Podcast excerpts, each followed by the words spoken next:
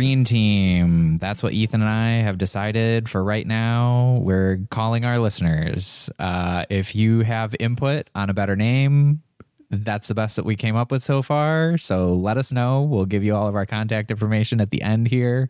I am coming to you from Central Illinois. Ethan. How's it going? I'm coming in from the St. Louis area. We're doing this episode remote from each other. We're unable to be in the same area right now, given the busy season that we are currently in. It is spring, and we are both working and uh, staying quite busy. So, uh, driving three hours to meet each other uh, is kind of off the table right now. So, bear with us for a slightly different audio experience. Yeah, we're in the horticulture industry, at least in the Midwest. Typically, that busy season runs from uh, what mid April to mid June is kind of our peak. A little bit different down by you because you're about a month ahead of us temperature wise.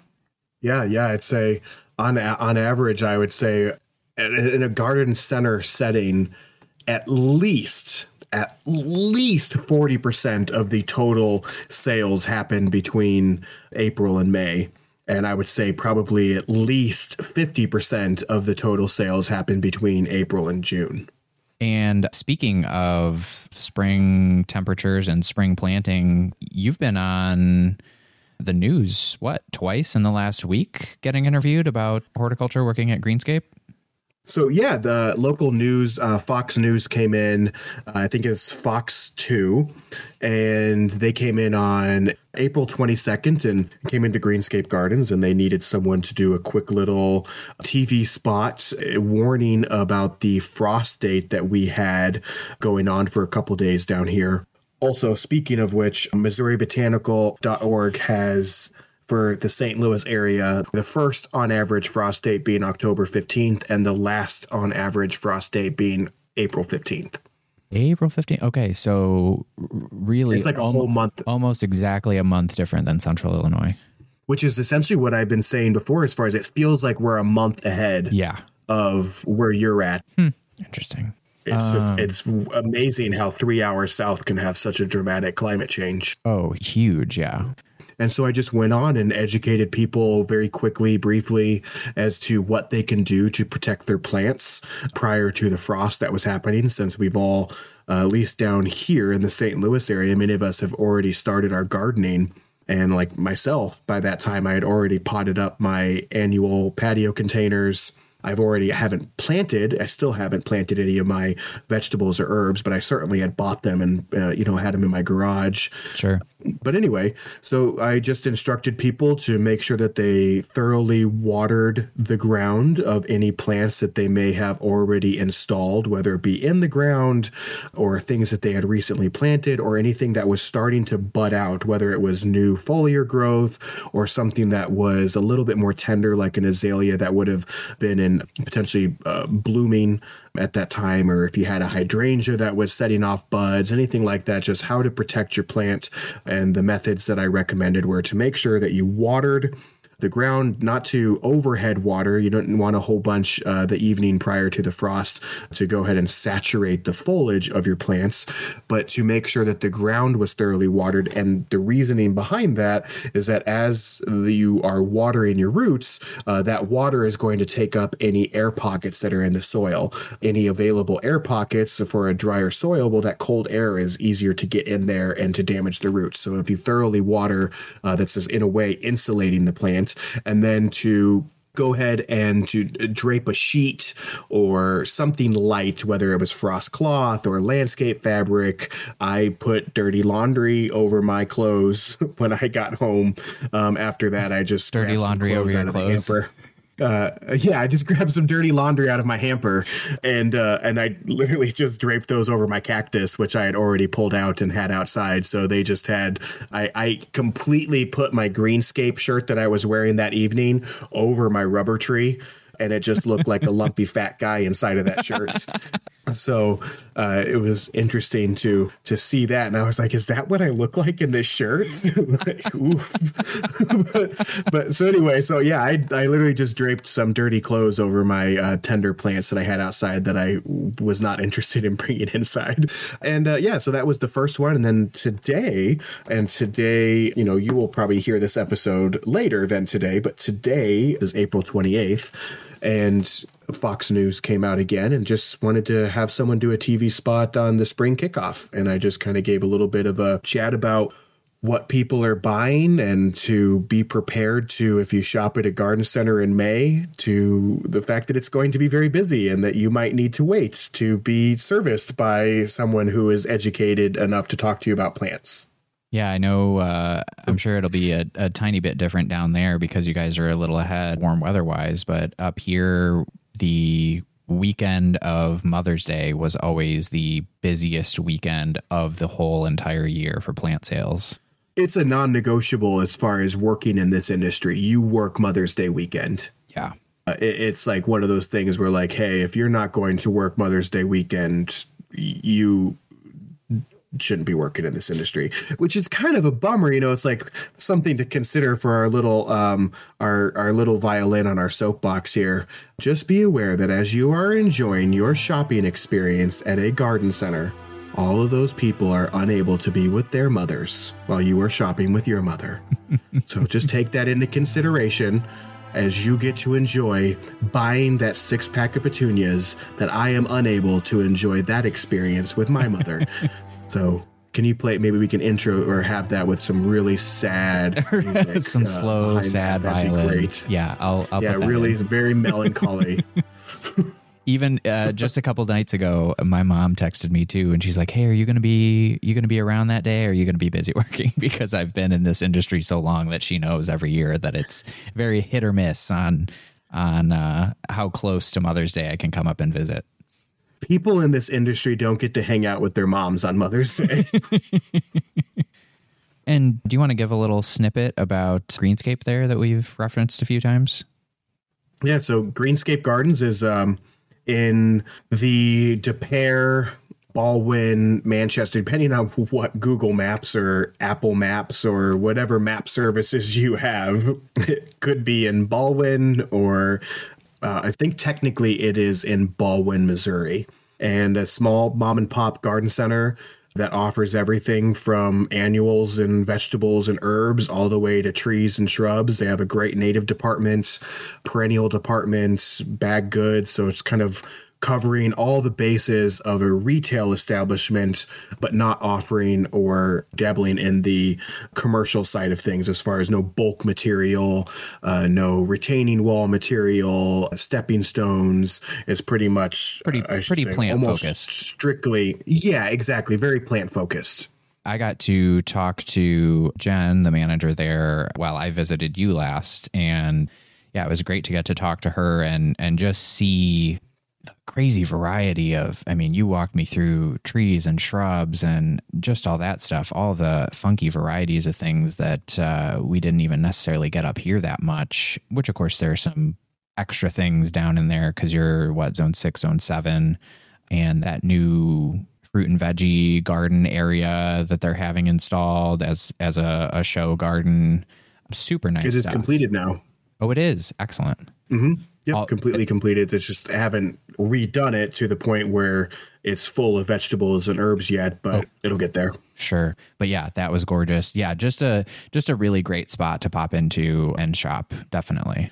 And speaking of really cool garden centers to visit, I was in just about a week ago I visited Hornbaker Gardens in Princeton, Illinois. And in the Illinois Valley area, they're very well known as being a destination spot. I mean, they're they have it's a tourist attraction for sure. Yeah.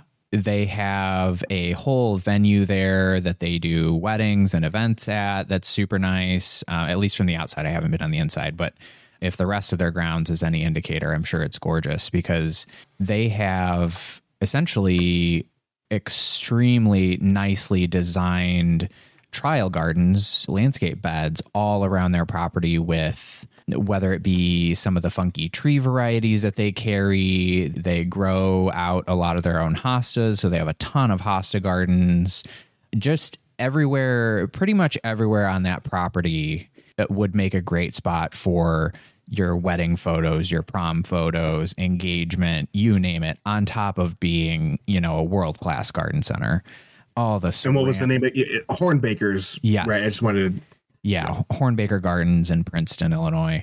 And so we were out to pick up a contorted locust tree, and they had a couple. super cool, by the way. Underutilized, gorgeous tree. Yes. Very fragrant white flowers that bloom later in the season. Yeah, very, very funky. The contorted branches just make they kind of add to that already kind of open, airy look of a of a more traditional locust tree. And I think stay. And we actually have one at Greenscape that's like full grown. It's oh, do you? Okay. gorgeous, beautiful tree on the premises. Yeah, it's stunning. People ask all the time when it's flowering what it is. Is it uh, 15 feet tall, like the uh, plant tags all say the maximum height is? it is absolutely larger than 15 feet tall and wide, but it's also been there for decades. Yeah, and that and that's a whole other episode that we can talk about the uh, the falsities of plant tags versus the realities of the plants. And what I'm constantly reminding people of is plants don't give a crap what's written about them. And I think in this particular case with that tree, I'm guessing that those growers are putting a 10 year size. They had one on the grounds right. that was planted, I think he said seven, seven or 10 years ago. And yeah, it was definitely around that 15 feet or so. But the other the one, one we have, have is probably about 20 by 20 right now, if not a little bit bigger. Yeah, they they had another that was planted 30, 35 years ago, a, a little closer to some other trees, so it was definitely reaching to get, you know, competing for sunlight, and it was a good 30 feet for sure.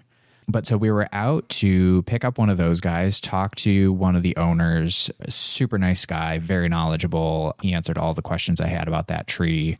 And then when he mentioned that they had the little bit younger one planted in a better spot up by their venue building, we decided to take a walk up there, take a look at it in person, and then come back down gorgeous tree in person. And as we were walking back towards the retail area, um, I was out there with my mom. She goes, Hey, let's pop into. They have a couple kind of Morton building, like finished Morton buildings there with with a couple retail spaces with some retail product.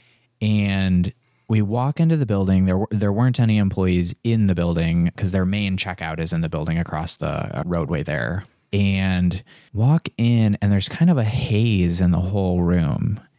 And she goes are they burning incense in here? And immediately i was like that that smells like wood smoke you know something something's off. And so we we both start looking around the room and she goes over to one of the corners and sure enough in the corner where there's kind of like a six by six post the main corner support there, there is smoke pouring out from behind the post at the ground level.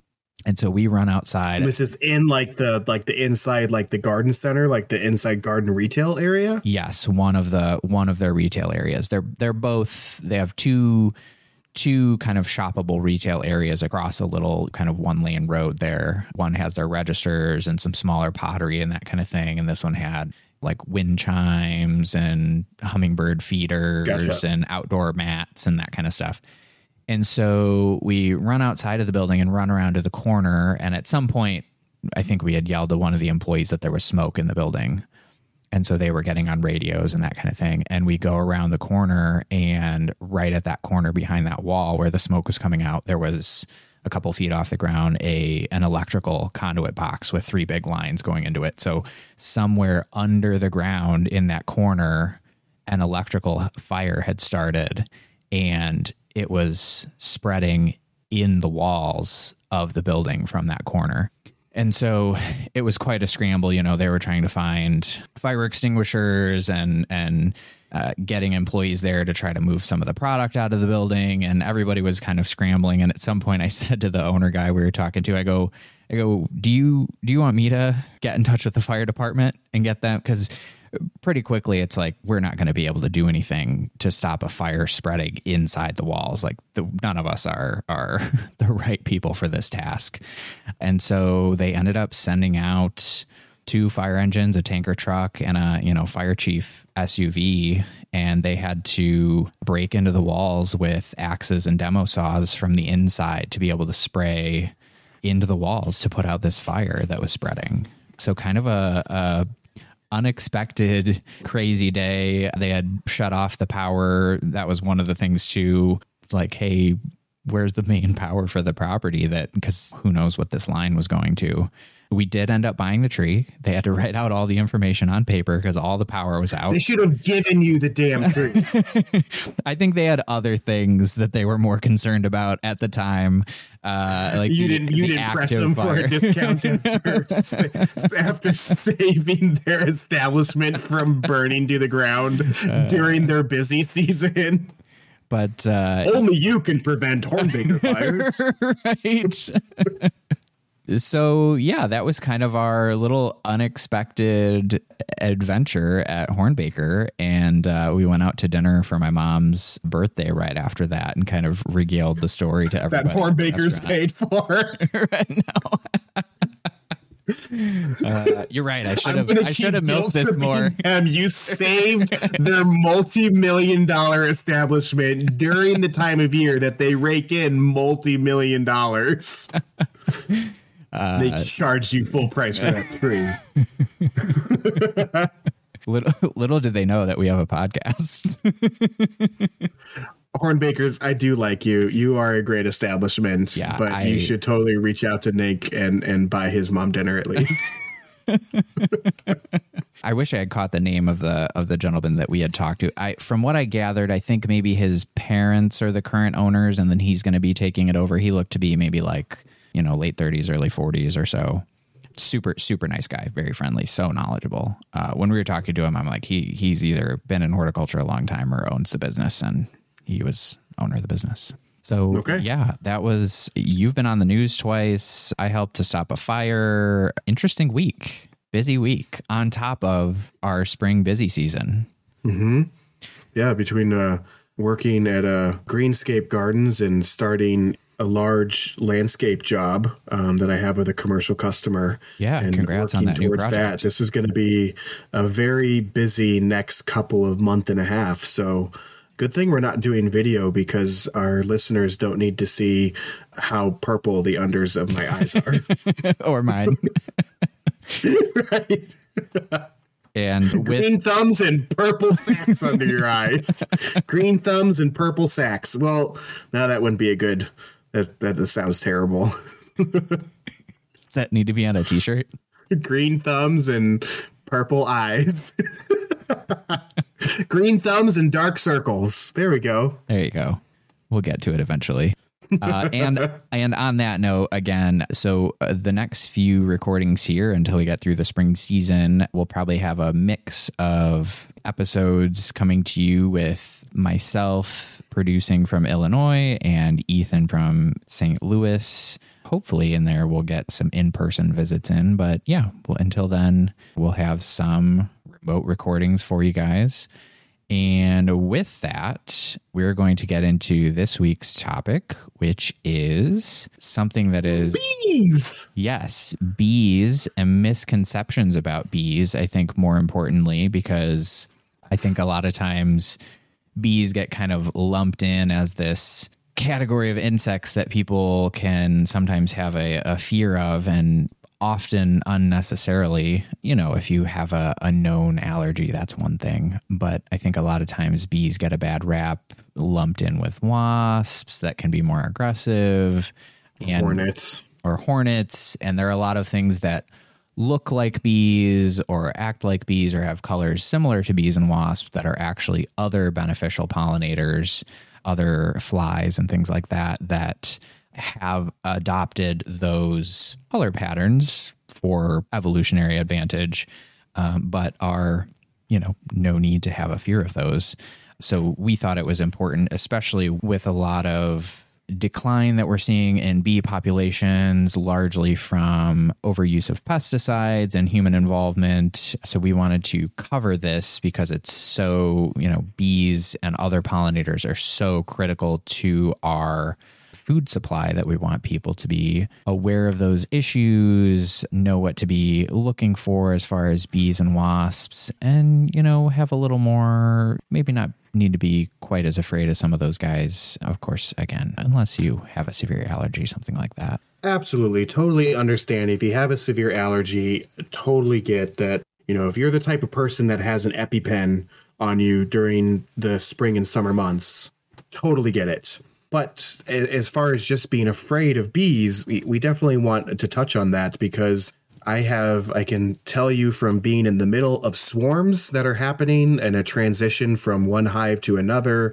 to literally holding bees in my hand to touching them to petting them to, uh, they, they really don't care about you. You know, they have a job and you're not it. Right. And yeah, same for myself. I've been uh, one of my most probably fun experiences with being around a lot of bees at one point was we were up visiting Michigan State University for their, I believe it's the growers tour that they put on every year, which is kind of a collaboration between Michigan State University, which has a huge horticulture program, and a few other big commercial growers up there in the kind of central to southwest Michigan area It's technically called the Michigan Garden Plant Tour. That is open to both people in the industry as well as the general public. I believe there are some guided tours at Michigan State every year, or you can just go and do a self guided. Their grounds are gorgeous. And then that is in collaboration with Four Star Greenhouse, Mast Young Plants, Michigan State University Trial Garden, Pell Greenhouses, Raker Roberta's Young Plants, and Walter's Gardens. And a lot of those are either perennial or annual, maybe a little bit of woody plant material commercial producers in Michigan. So that is definitely an event worth checking out. They do that every summer. But at Michigan State, in one of their gardens, I think it's even in the children's garden, they have a bee hotel, and we will link a picture of that. Um, but it's essentially this small covered structure that you can just attach to a fence area with lots of blocks of untreated wood with holes drilled in it, tubes from reeds or bamboo, all sorts of things like that.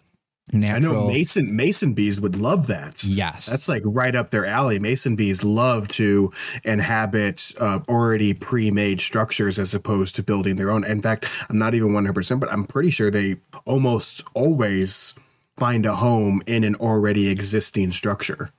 The mason bee. And yeah, this it was fascinating to see because as you're watching standing face to face with this bee hotel, standing face to face with essentially nests of dozens of varieties of beneficial pollinator bees. And they're just going about their business, flying around you. You can watch like the little leaf cutter bees. They're bringing in pieces of leaves and plant material and plugging up those little holes and building their segments of nest inside these tubes.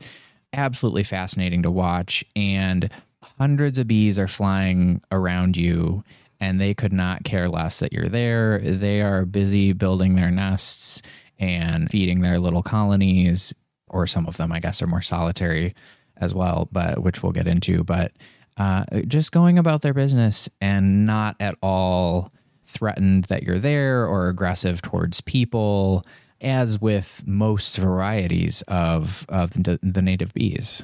Oh, I would say yeah, most bees are really uh, only prone to stinging you unless they feel threatened individually or to protect their hive. You know, and many many of them are if you get too species. close to a hive, whether unintentional or intentional and you get too close and you, you specifically you interact with it you bump it you move it you shift it of course there is a potential of uh, of them reacting to defend their territory because uh, they don't know. You could be a bear or something that's trying to break in and, and eat the honey, or a large creature that's there to eat the larva or something like that. So, you know, high in protein snack for a lot of creatures, especially on omnivores.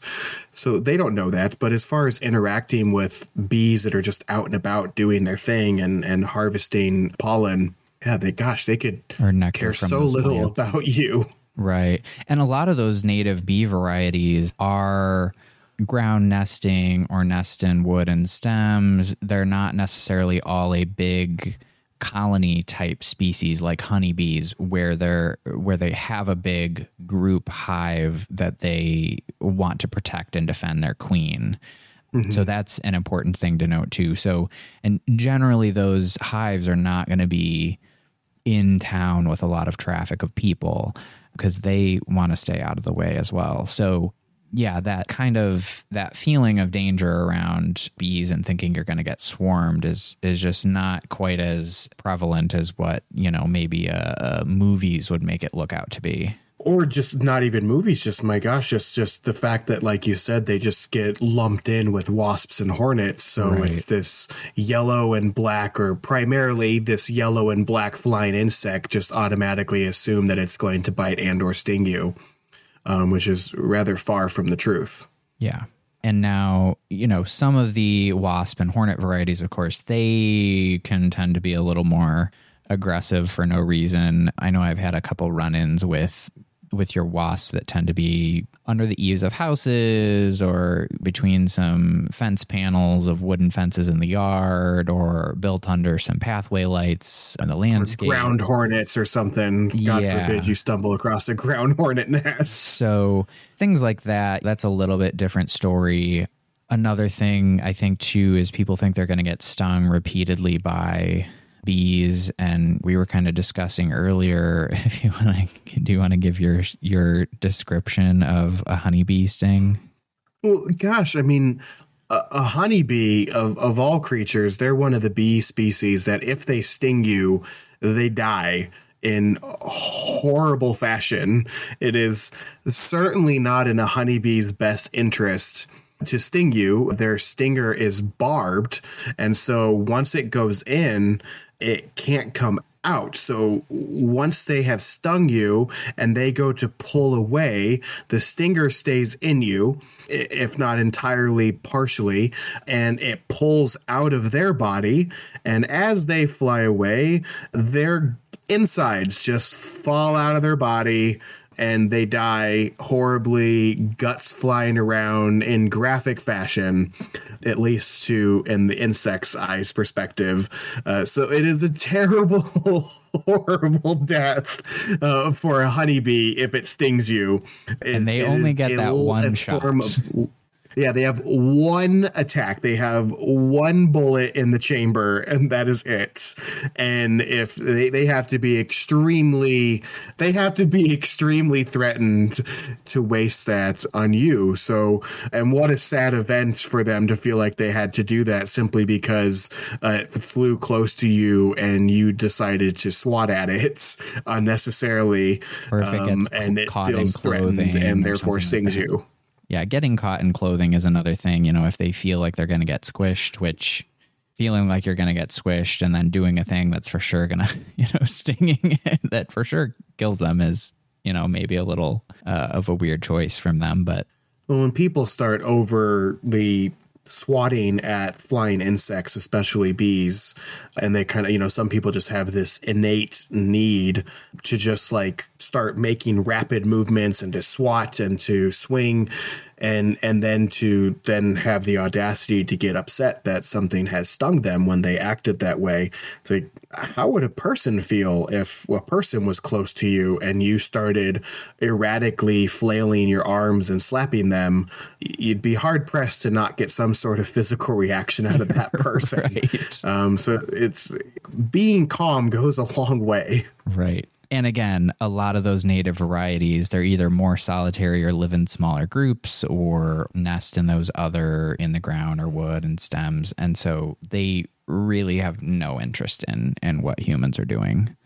And I do usually recommend for people who are working in gardens, especially if you have a pollinator garden or you have plants that attract pollinators such as bees, go out wearing neutral colors. You know, if you're worried about attracting bees to you, certainly don't, uh, you know, blow all the perfume all over you to go out and garden and wear tighter fitting clothes or long sleeve shirts or pants just to kind of eliminate or further reduce the likelihood of you getting a bee trapped around you or confused by your presence. Yeah, a little more of a a little more of a barrier and again even still, uh, if you're not prone to a severe allergic reaction, the chance of that happening. I mean, I've been in the business for better part of a decade, just like you have, and I think the only times that I've been stung working outside 8, 10, 12 hours a day for years in a row.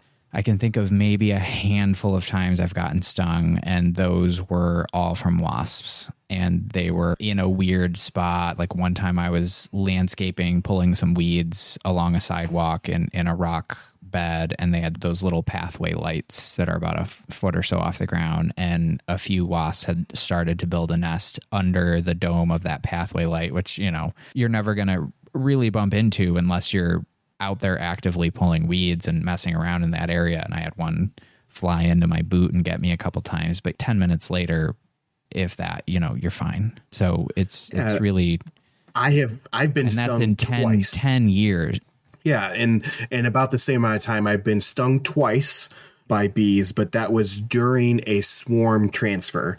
And this is well after being in the middle of the swarm surrounded by thousands of bees. And then once the swarm departed and the old queen left the hive and her drones followed suit with her, that new swarm was taken and collected and, and moved away. The bees that were left that didn't make it in that container were upset and confused. And I got hit a couple of times, but that was a very specific situation. actively moving a colony of bees Absolutely, but that's two times in almost ten years that I can uh, that I know that I have been stung by a bee.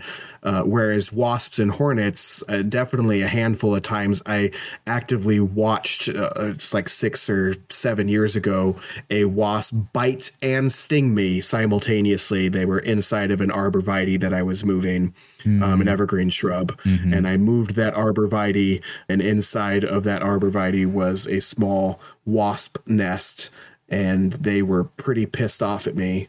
And one wasp in particular grabbed a hold of my forearm with its chompers and actively stung me three times while walking up my arm before I uh, flicked it off of me. So, uh, yeah, you know, a very different creature.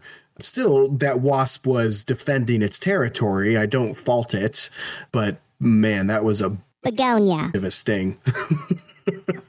And with the bees and the wasps, uh, respectively, how long would you say it took as far as, you know, the main initial pain of that sting to go away?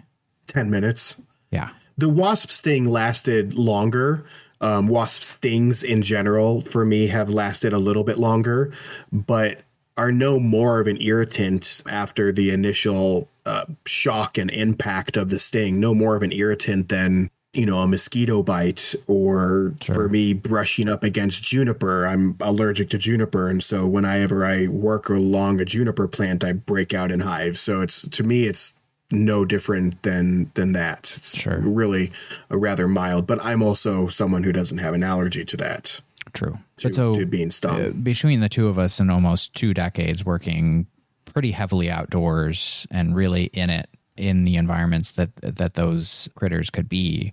To have less than 10 incidents between the two of us your risk is relatively low if you're not kind of like Ethan said flailing around out there when when things are flying around and potentially making them think you're more of a threat than you actually are. Several times a week i actively touch a bee. Yeah, you can Touch uh, it. Honeybees, bumblebees, all those guys buzzing around flowers. I think the first time I ever saw somebody pet a bumblebee on a flower, uh, I was out in Colorado in maybe like 2015, which I knew even then that they weren't really something to be concerned about. But I, I saw a friend actively pet a bumblebee on a flower, and I was like, oh, this is perfect to be able to show customers at the garden center. To, to not to dissipate. recommend that you just go out and try to pet a bee Well, but but Yes, the same thing. I do the same thing right. with customers to showcase like, hey, you don't need to be afraid, and I'll go and I'll kind of touch the bee, and and it it's not bothered by my they're, presence. They're doing Really their job. They're they're collecting their nectar to go back and feed their little colony, and they're working. They couldn't care less yeah, they have to. a job and you're not part of it. yeah. So as you can tell, we we do not like bees. Probably one thing you've gathered from this podcast is to hell with bees. Um, we'd really we would really rather that when you are actively in your garden and you have a beautiful garden full of Russian sage and salvia and cone flowers and, and all these wonderful pollinator friendly uh, plants, just go out there with a weed whacker and just kill as many bees and cut off as many flowers as you can uh, one thing we should probably talk about is insecticides, insecticide use. Yes, yes. So, on that note, I will link a few different articles from both Michigan State University and there are quite a few good ones I have pulled up here from the U.S. Fish and Wildlife Service. I'll just rattle off some titles here. Uh, we have native bee habitat, habitat tips and instructions. That's from Michigan State. The Fish and Wildlife Service has quite a few on this one is titled Pollinator Populations Across the US are declining and everyone can help and they they have a few different initiatives going there that you can read about. Uh, threats to pollinators, that's another one that we're going to get into here. Probably the biggest threat to populations of pollinators and Is us. is us, yeah, and generally linked to the overuse of pesticides. I covered quite a bit of this through my studies at Illinois Wesleyan and environmental studies and that program.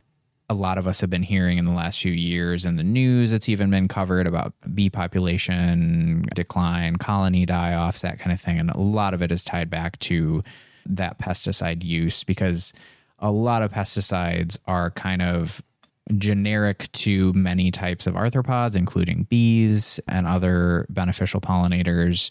So, as we're applying or over applying or potentially preventatively applying some of these pesticides, sometimes indiscriminately to protect other crops, the the side effect of that is also killing off uh, bee and pollinator populations, and that could you know that also includes things like the monarch butterfly or your beneficial praying mantids or ladybugs a lot of those guys that especially with some of the systemic insecticides the neonicotinoid neonic pesticides those have been highlighted a bit recently. I've seen a few of the box stores start to label product or growers that supply the box stores start to label certain things as not treated with neonics because those are a systemic insecticide that's either sprayed on the plant or watered into the plant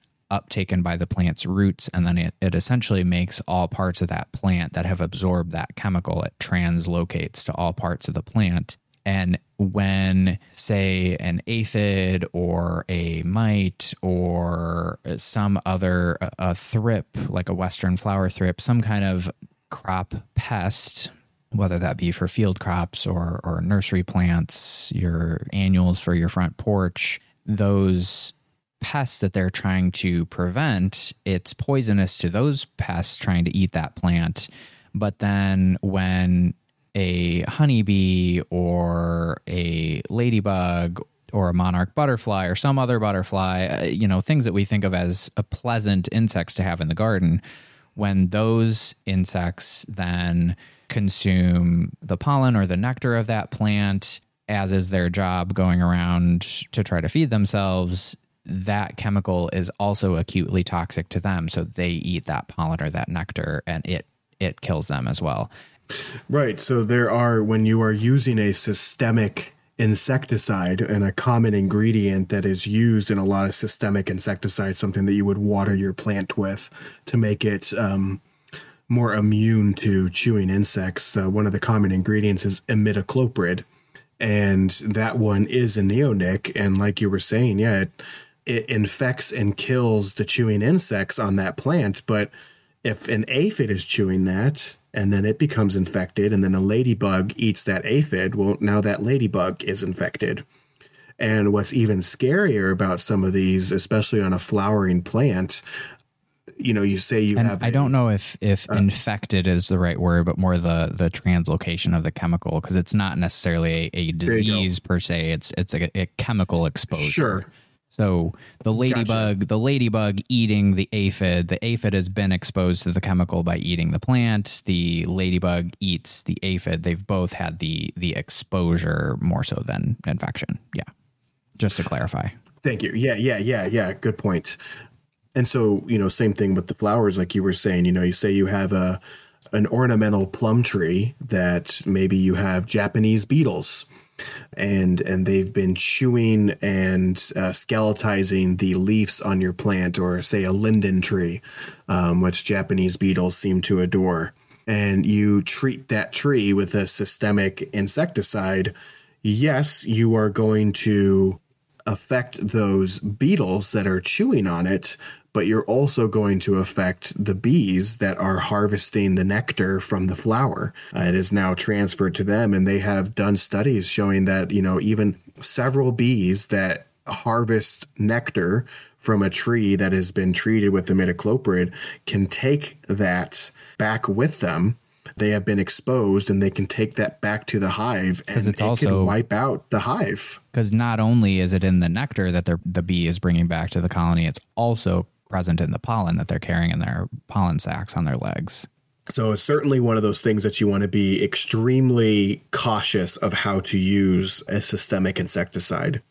And then also just something worth pointing out is that there is no insecticide. There is not an insecticide that is safe to use that beneficial insects are not going to be affected by. One of the things that I have spoken to a number of people i- about is organic insecticides. And I, I don't know if there is misinformation on the website. I haven't seen it, but there seems to be a misconception with quite a few people. But I talk to several people a year with regards to their assumption that uh, with it being an organic insecticide that it may be safer for beneficial insects bees or butterflies caterpillars certain caterpillars and that's not Yeah, that's I- not it at all I think there's maybe an incorrect assumption being made that, oh, if this is safer for me, then it's safer for the insects that I want to see, those beneficials.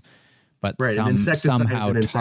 targets. it's pretty much non-discriminatory Right, right. Uh, there's really not a lot out there that that is going to affect aphids chewing on the milkweed, but not the monarch caterpillars and the adult monarch butterflies that are going to the plant. Like it, it just doesn't work that way. You know, think of it as something like a Roundup that you're spraying to kill weeds. Yes, it'll kill the weeds, but if you spray it on the grass in your yard, it's going to kill the grass in your yard too. It's it does not discriminate between one or the other. Yeah, that's that's definitely worth noting. Yes, those organics are going to be safer for humans and safer for you potentially getting exposed to them as you're using them or if you're spraying them around an edible crop your veggie or herb garden or whatever, but you also need to be aware of those exposures to the beneficials and kind of take some extra cautions there to not be negatively impacting their populations. And and that can often be some of those chemicals like i believe neem and insecticidal soap insecticidal soap is probably the one of the more common Pyrethrin. ones pyrethrin or permethrin as well. Permethrin, I believe, is a synthetic form of pyrethrin. Pyrethrin being derived from the chrysanthemum plant. Yes. That group, some of those more common organic options tend to be safer for beneficials if they're on the plant but have already dried. So the pyrethrin Right, they they they aren't preventatives; they are contact kill only. right. Um, so and they're something not like pyrethrin systemic. has a very short half life on the plant, especially if exposed to sun. Yeah. Whereas it does not last long on the plant as far as a toxicity level. Right. Um, so you know, there's no point in broadcast spraying your plant and uh, assuming that it's going to protect your plant. Is pretty much you you see flea beetles on your leaf or you see Japanese beetles on your plant and you spray those directly. And that's a way of kind of controlling your spray and trying to kill only the non beneficial plants or trying to spray later in the evening, potentially trying to avoid when the, the, the high active period of a bee or a butterfly that might be, you know, around that plant. Right. And, and on like a cool, damp morning, those bees are going to be sluggish and not out and about flying. So yeah, that evening time or early, early, early morning where your target pest might be out and about and active, but your beneficials aren't yet, that would be the window because you have that contact exposure, very different than the systemics that we had talked about. And once that has dried, it poses a much smaller risk to those insects that you want to have around. But can't stress enough there's, once again, there is no insecticide that is not going to have an adverse effect on a pollinator or a beneficial insect. So truly be if if you feel the need to use that on your plants, we only ask that you thoroughly read the instructions and apply in accordance to the instructions on that container and to just do the you know all you can do is is your best as far as being conscientious as to when you are spraying, how you are spraying, and what you are spraying as well. So, or over being, being cautious not to overspray or be spraying on a windy day a hot um, windy day where it volatilizes and spreads all over the place. And if if you're buying a chemical that says, you know, protects your tree up to 12 months or protects your roses the whole growing season or up to 6 That's months. the systemic and it's going to kill everything that goes into the nectar of that plant. Right. There's no soft way of putting it. Yeah. If you use a systemic on your flowering plants, you're killing everything that interacts with that flower. Right. Yeah, I feel every like, insect that interacts with that flower. I think another one I see a lot are the uh, the rose related products that feed and protect or whatever. You know, they have a fertilizer and they they have a, a, granular fungicide to keep down leaf spot and also prevent Japanese beetles. And it's like, oh, there there's the thing. That's that's the systemic element. So that's just kind of a little taste of information about bees and other information on protecting other pollinators as well, and some of those concerns. Again, this is a huge, globally significant issue that we've only just barely scraped the surface of. I will link quite a few other articles here from, again, Michigan State, U.S. Fish and Wildlife Service, and some others to give you all on the green team more information. There's some great information too from Michigan State on how you can build and manage your own bee hotels for wild bees, sort of similar to what I had described uh, seeing up in the trial gardens up at Michigan State. Lots of really cool stuff there. They're not terribly complicated to make, and you can have your own little display your own little population of beneficial pollinators that will really only help to increase pollination and be beneficial to your gardens, your home, your business, wherever you're at. And with that, we will wrap up our episode on bees and pollinators and some misconceptions about bees. Yeah, I just wanted to also really quick just kind of throw out that, you know, since I'm coming out of the St. Louis area, there are some great St. Louis beekeeper uh, organizations down here where you can get in touch with people uh, and and like-minded people who would like to put forth their own efforts as far as maintaining bees. You can get great supplies. There's a place down here uh, called Isabee's Beekeeping Supplies, and there's another one called Habitat Honey. There's the Eastern Missouri Beekeepers Association. So, so many great organizations and businesses down here in which you can get in touch with people to to help you along your journey or to further your journey in kind of being a steward of the environment in relationship to beneficial bees and pollinators. Yeah. And if you're outside of those areas that we mentioned, just a quick Google search, and I'm sure you will find some sort of bee or pollinator related association that can give you more information specific to your area, or, you know, say you live in town or in the country alike and need to relocate a hive or something like that, there are always resources out there better than uh, nuking them with a with a pesticide or something like that. And as far as just a brief little blurb of information uh, and some great pictures, I love my little book here, the National Wildlife Federation Field Guide to Insects and Spiders of North America by Arthur V. Evans. And it is just phenomenal and loaded with just all the information that you could use on a, on a quick passing um, with great pictures to help you better identify bees, wasps, hornets, flies that look like bees, wasps, or hornets so that you can better understand what creatures you have in your own garden space. And another that comes to mind too Garden Insects of North America. Do you have that copy with you? I do have that copy with me. I have it right next to me. Another and book that I really enjoy. You and I have a we both own a, a copy. love for it simply because of the Cecropia caterpillar that is on the cover of it. But yeah, The Garden Insects of North America by Whitney Cranshaw and David Shetlar, the ultimate guide to backyard bugs. Also, a wonderful wealth of knowledge and, and excellent uh, photography in that book. Oh my gosh, yeah. This book, The Garden Insects of North America, in conjunction with the Field Guide to Insects and Spiders of North America, are pretty much outside of the internet my go to sources for reputable and, and good information on the topic. So, with that, we will close out this episode on bees and pollinators take a look at our Patreon page. Give us a follow, subscribe on there if you can. We're at patreon.com slash take it or leaf it. We will have extra episodes and content for subscribers on there every month. Uh, we are also on Instagram and Facebook at Take It or Leaf It Pod. YouTube at Take It or Leaf It Pod, take it or leaf it pod.com for our website. If you have questions or comments or a topic you'd like to see us cover, shoot us an email at show at takeititorleafitpod.com.